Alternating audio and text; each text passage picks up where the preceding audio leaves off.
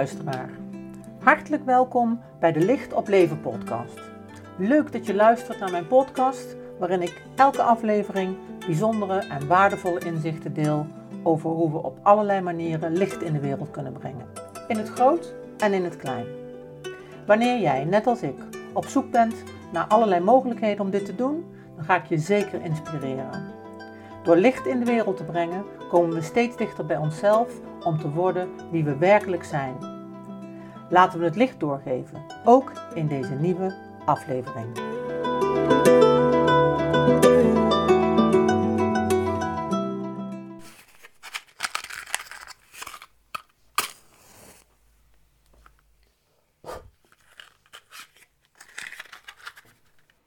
Zo, het licht brandt weer in verbinding met de World Peace Flame. En het licht zal zeker deze aflevering uh, ons begeleiden en ook inspireren met het thema wat ik gekozen heb: de ziel in het licht van overgaan. En het is een groot thema deze keer, maar ik ontkwam er niet aan. Ik ontkom er echt niet aan. Um, ik ben eigenlijk die podcast begonnen omdat ik uh, voornemens ben om een centrum op te richten voor uh, licht, liefde en troost, waarin overgaan uh, heel erg uh, essentieel is. Dus heel erg centraal staat. En het is onderdeel van mijn missie om het leven en de dood te verbinden.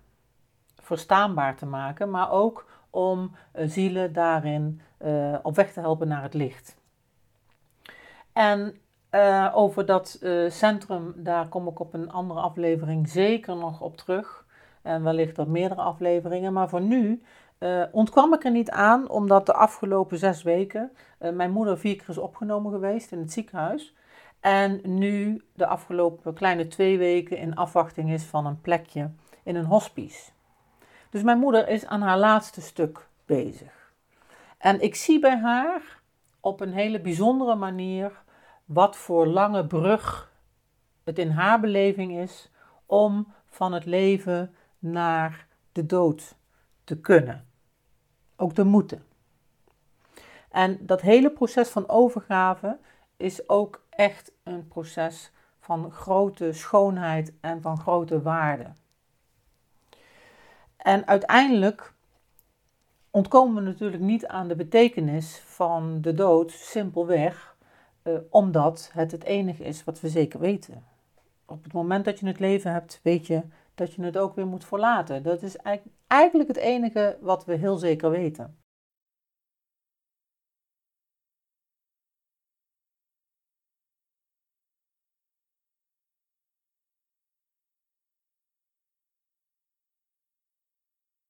Waarmee ik wil zeggen dat de dood misschien wel, of het licht van de dood, hè, het perspectief van de dood, waar het leven onherroepelijk mee samenhangt, dat dat onze grootste leermeester is in het leven als het erover gaat waartoe wij hier op aarde zijn. En mij blijft die vraag altijd weer fascineren. Waartoe zijn we hier op aarde? Wat hebben we hier te doen? Wat komen we hier doen? Uh, gezien in de tijd, in de verbinding van de tijd, in de verbinding hè, van de, uh, de, verticale lijn, uh, waarin het gaat over ehm, de gelaagdheden. Maar ook in de horizontale lijn, waarin het gaat over de tijd, maar ook waarin het gaat over de culturen. Dus eigenlijk de verbinding in alle dimensies. Um, en er is eigenlijk toch maar één woord wat daarin van cruciaal belang is, en dat is het woord bewustzijn. Uiteindelijk is alles weer terug te voeren op bewustzijn. Maar ja, wat dat is, uh, dat is natuurlijk wel een, uh, een, een, een bijzondere. Een hele bijzondere om te onderzoeken. En ook een hele essentiële om te onderzoeken. Want ik denk dat het bewustzijn uh, een ongelooflijk uh, belangrijke kapstok is van waaruit we dingen kunnen begrijpen in de evolutie. de kwantumsprong is ook een vorm van bewustzijn. Is in de evolutie een uh, sprong in weten. Hè? Ons weten.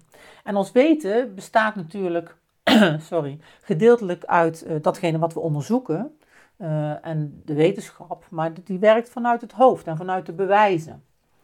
Uh, en in mijn beleving is het nog belangrijker om als essentieel punt te hebben, als als bron te hebben, ons innerlijk weten. Om daar iedere keer naar terug te keren. Daarvoor is het natuurlijk van belang om te weten hoe je op een goede manier je innerlijk weten kunt zien, kunt ervaren, kunt weten.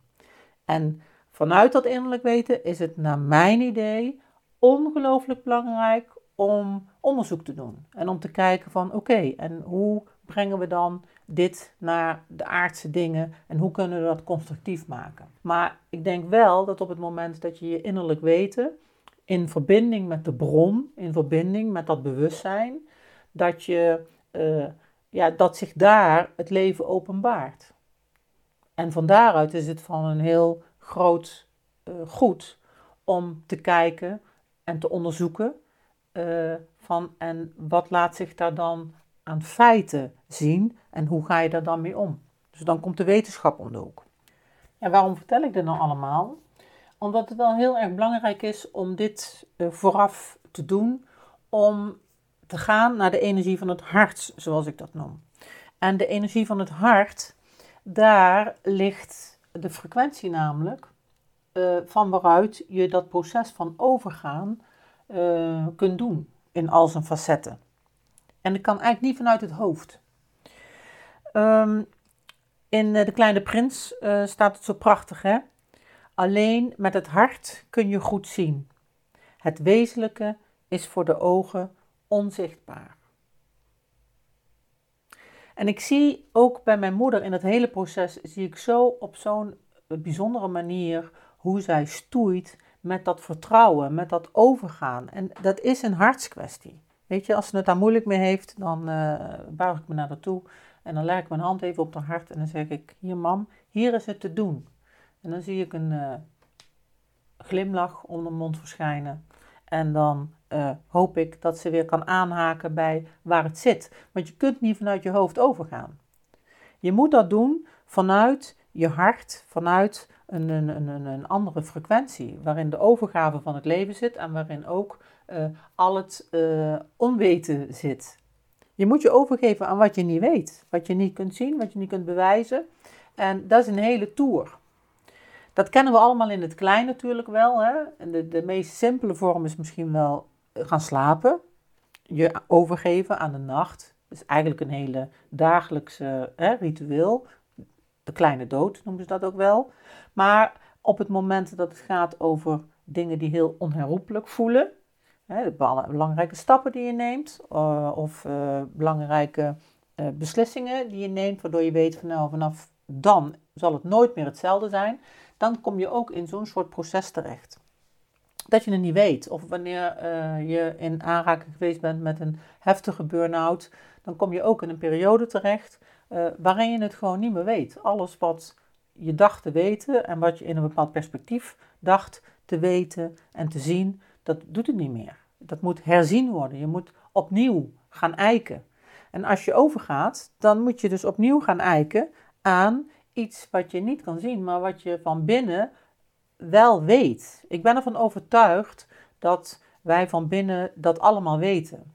Uh, Elisabeth Kubler-Ross, een Zwitserse psychiater, die heeft onderzoek gedaan uh, met uh, kindertekeningen. Die heeft kinderen laten tekenen wanneer ze sterven. En kinderen die weten dat. Zij heeft kunnen analyseren aan de hand van die tekeningen van die kinderen dat die het moment van sterven al weten.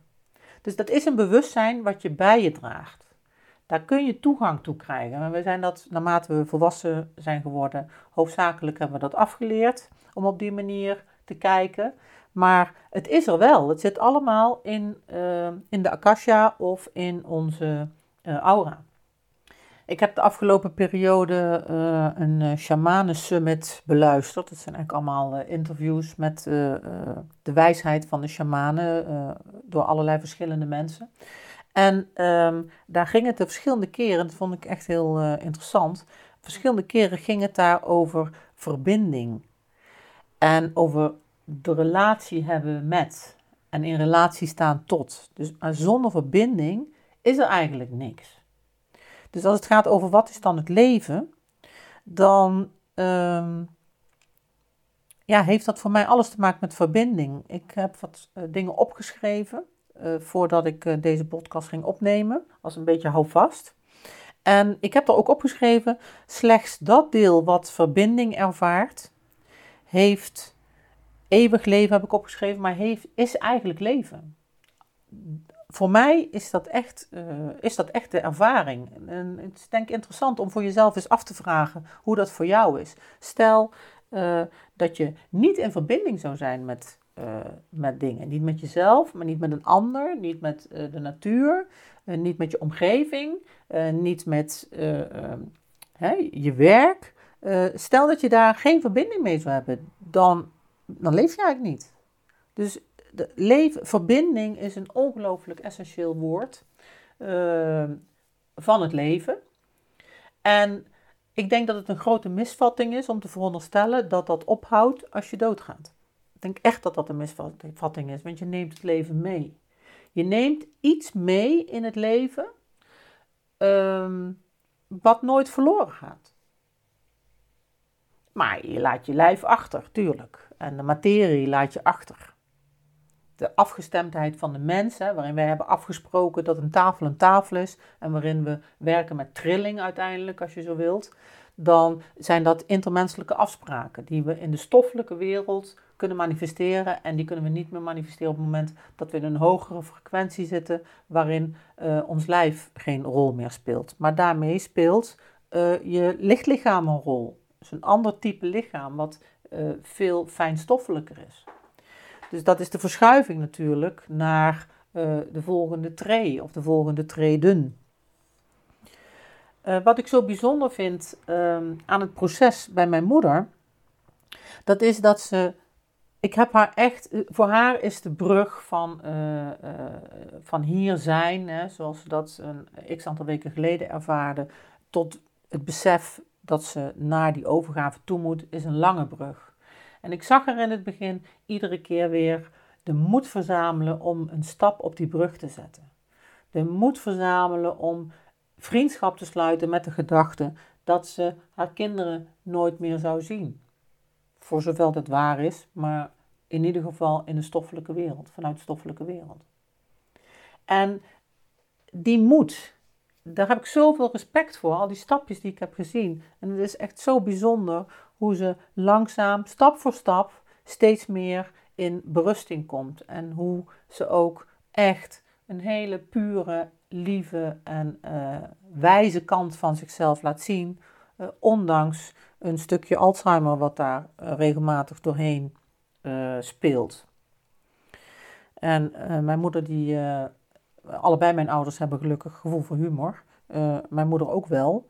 Is al eigenlijk heel lang ondergesneeuwd. Maar het komt weer terug. Ze wordt echt weer. Uh, ze, ze grapt weer meer en ze lacht weer veel meer. En ik vind het eigenlijk wel echt wel een hele.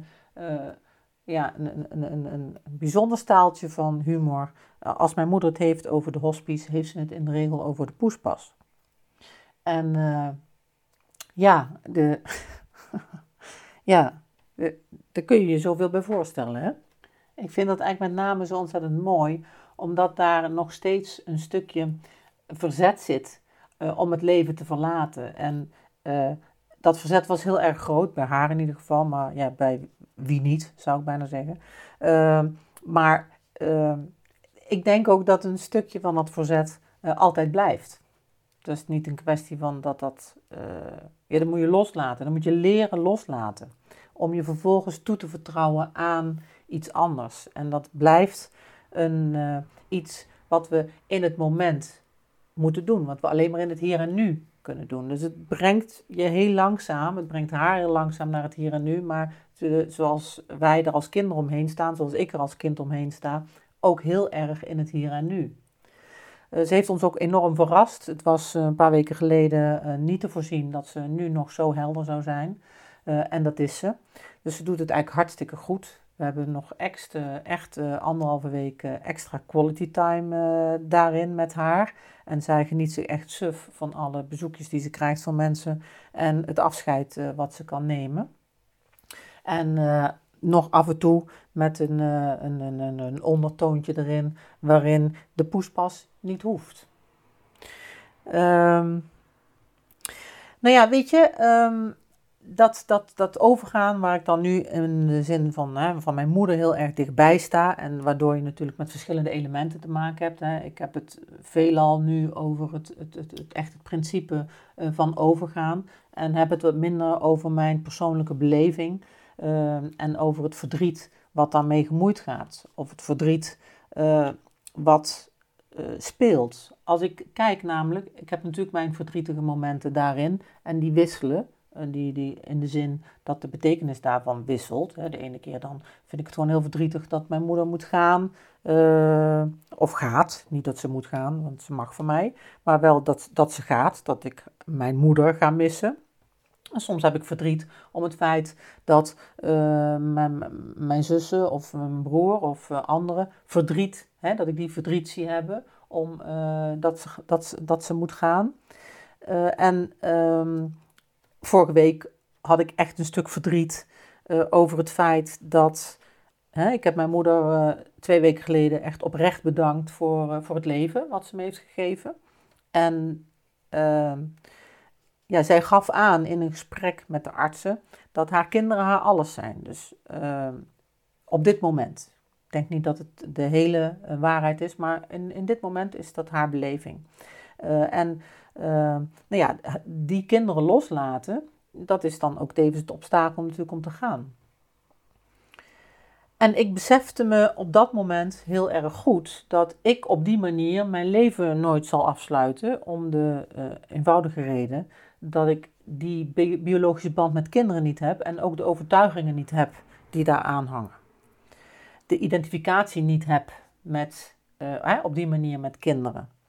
En ik had het dan met haar over, later, uh, waarop ik echt een heel bijzonder gesprek had, uh, waar het over ging, uh, hè, wat, wat zij dan zag, wat mijn waarde was in het leven, of is in het leven. En daarmee kreeg ik echt een ongelooflijk bijzonder stuk erkenning over, ja, over wat ik doe en hoeveel vertrouwen ze daarin heeft en hoe belangrijk ze vindt, hoeveel waarde ze hecht aan datgene wat ik uh, wat ik de wereld in wil zetten. Ten aanzien van een stukje bewustzijn en ten aanzien van, uh, uh, ja, ik denk hoofdzakelijk dat, dat stuk overgaan ook.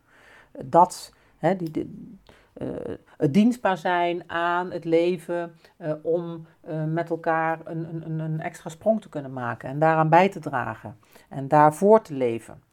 Uh, dus het was echt wel een heel bijzonder uh, gesprek wat we daarin hadden.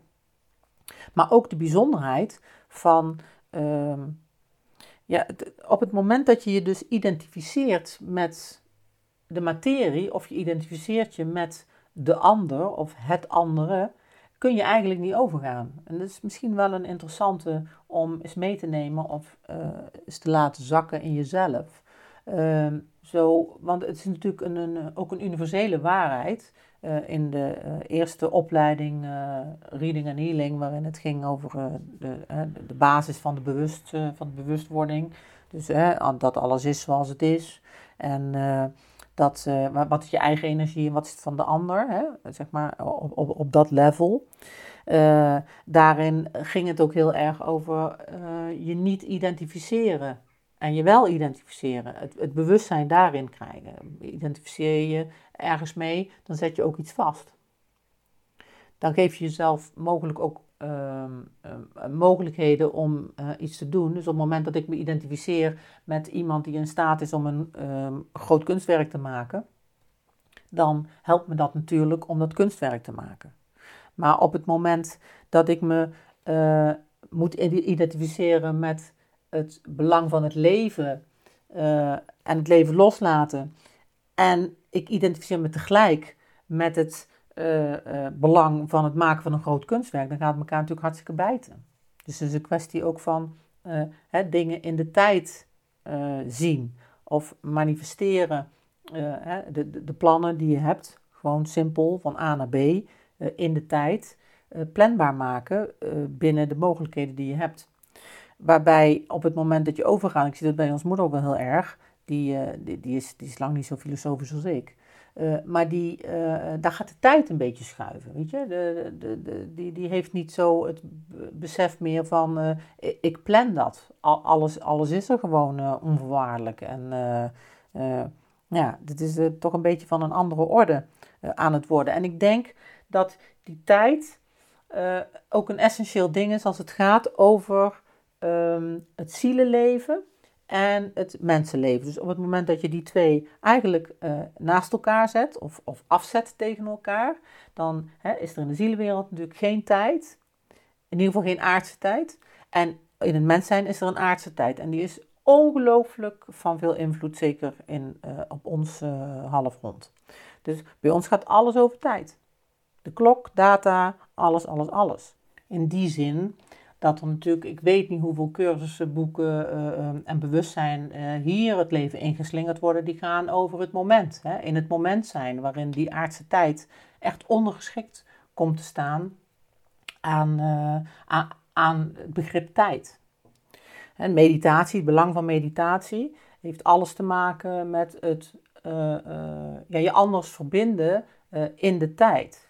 Je innerlijke klok is echt van een andere orde dan uh, de klok waar je naar kijkt. En ik vind dat nog steeds bij tijd en wijle heel verwarrend in mezelf.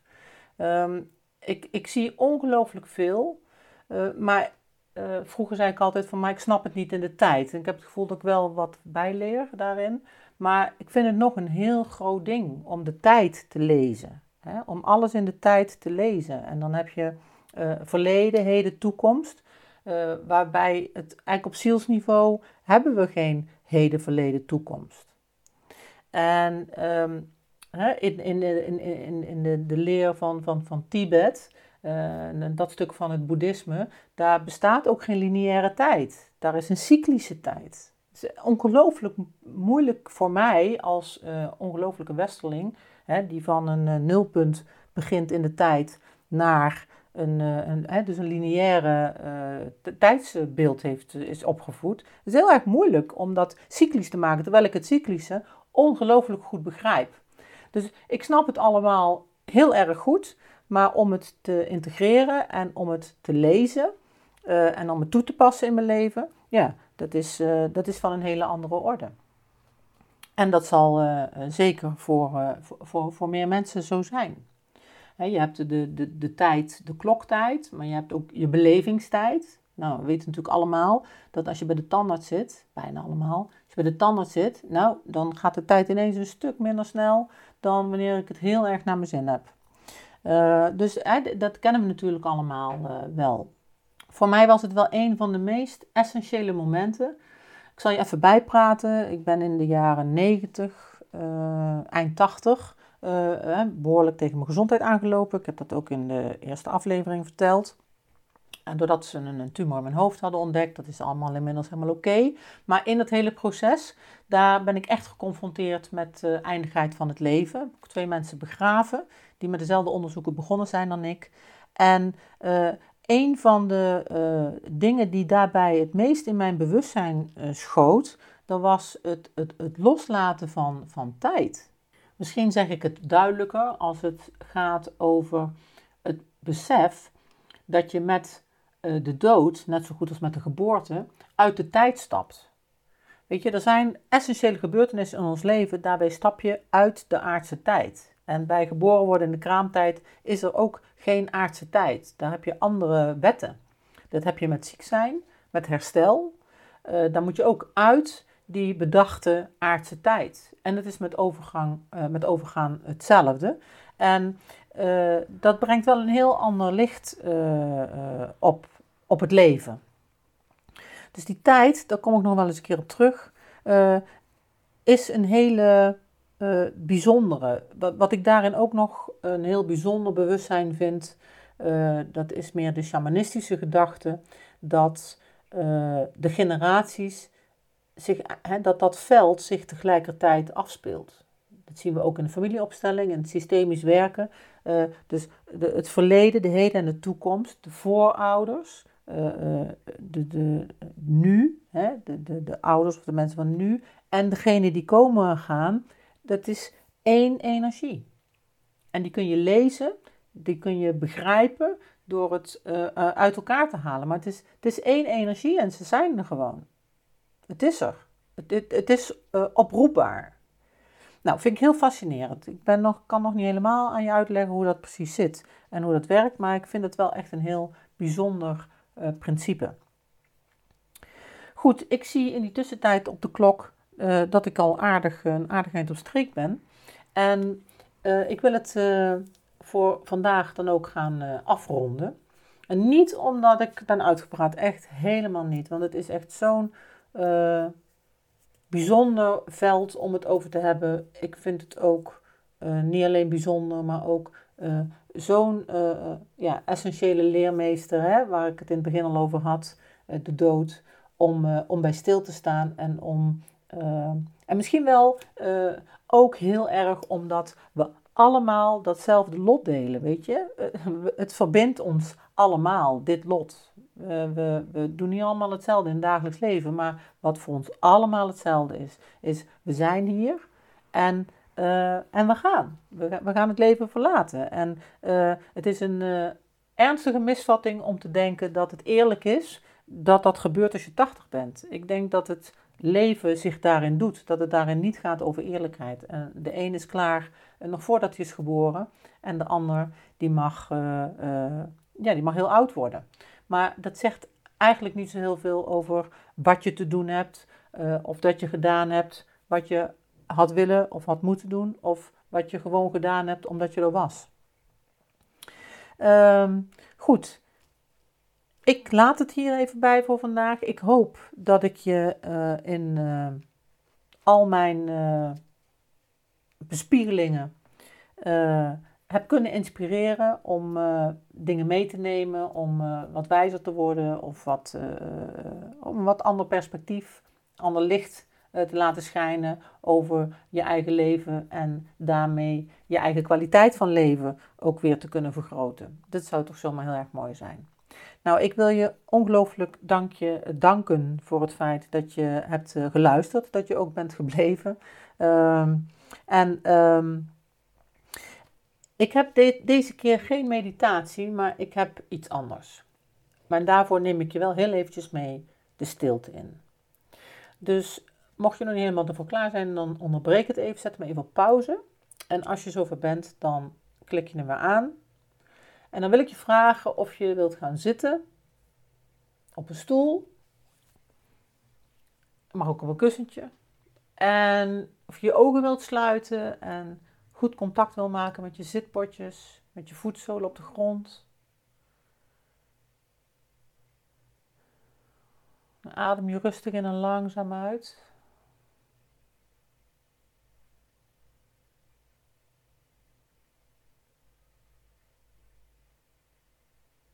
En dan maak je de verbinding met je hart, met je hartenergie.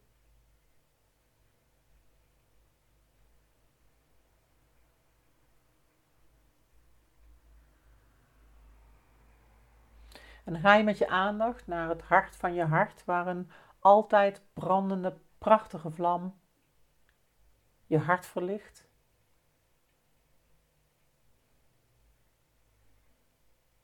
de wetenschap dat je dat licht altijd kunt vergroten.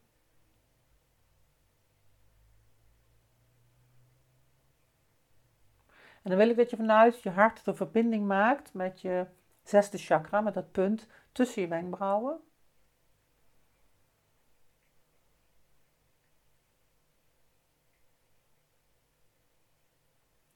En dat je je even meeneemt, je even voorstelt dat je s'morgens wakker wordt en dat je weet dat je heel goed hebt geslapen.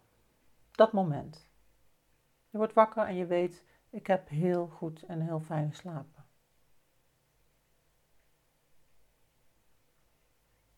En datgene wat dat signaleert, maak daar eens contact mee.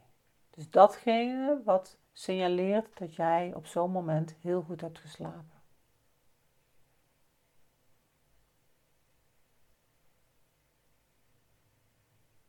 En dat is groter dan jij. Dat is groter dan jouw uh, aardse aanwezigheid. Want jij kon niet weten dat je goed hebt geslapen, want je sliep. Je sliep als een roos. Dus datgene wat weet dat jij goed slaapt, dat is bewustzijn.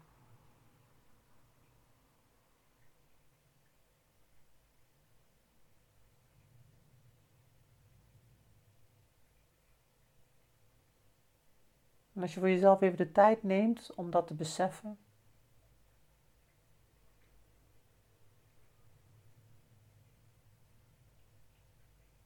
En je doet dat regelmatig, dan zul je merken dat er iets gaat verschuiven.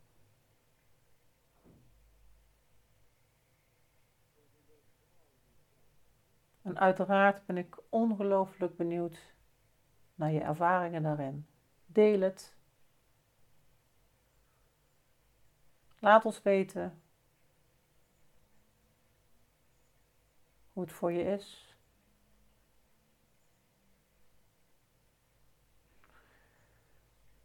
En als je zover bent, dan kom je weer terug naar hier.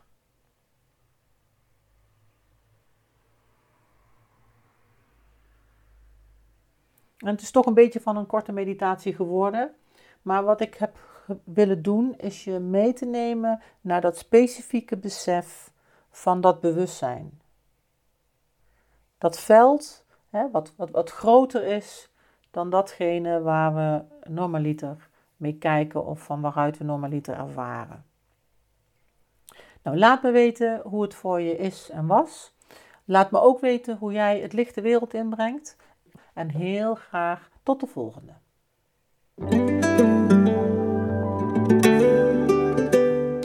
Superleuk dat je weer luisterde naar deze podcast. Dankjewel. Nog even kort een paar dingen.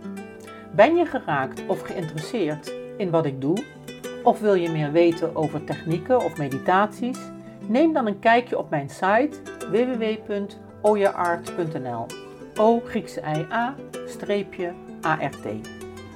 Ten tweede, wil je al mijn podcastafleveringen overzichtelijk onder elkaar? Abonneer je dan op deze podcast. Klik in je podcast-app op de button subscribe of abonneren en elke keer wanneer er een nieuwe aflevering komt, dan ontvang je automatisch een berichtje.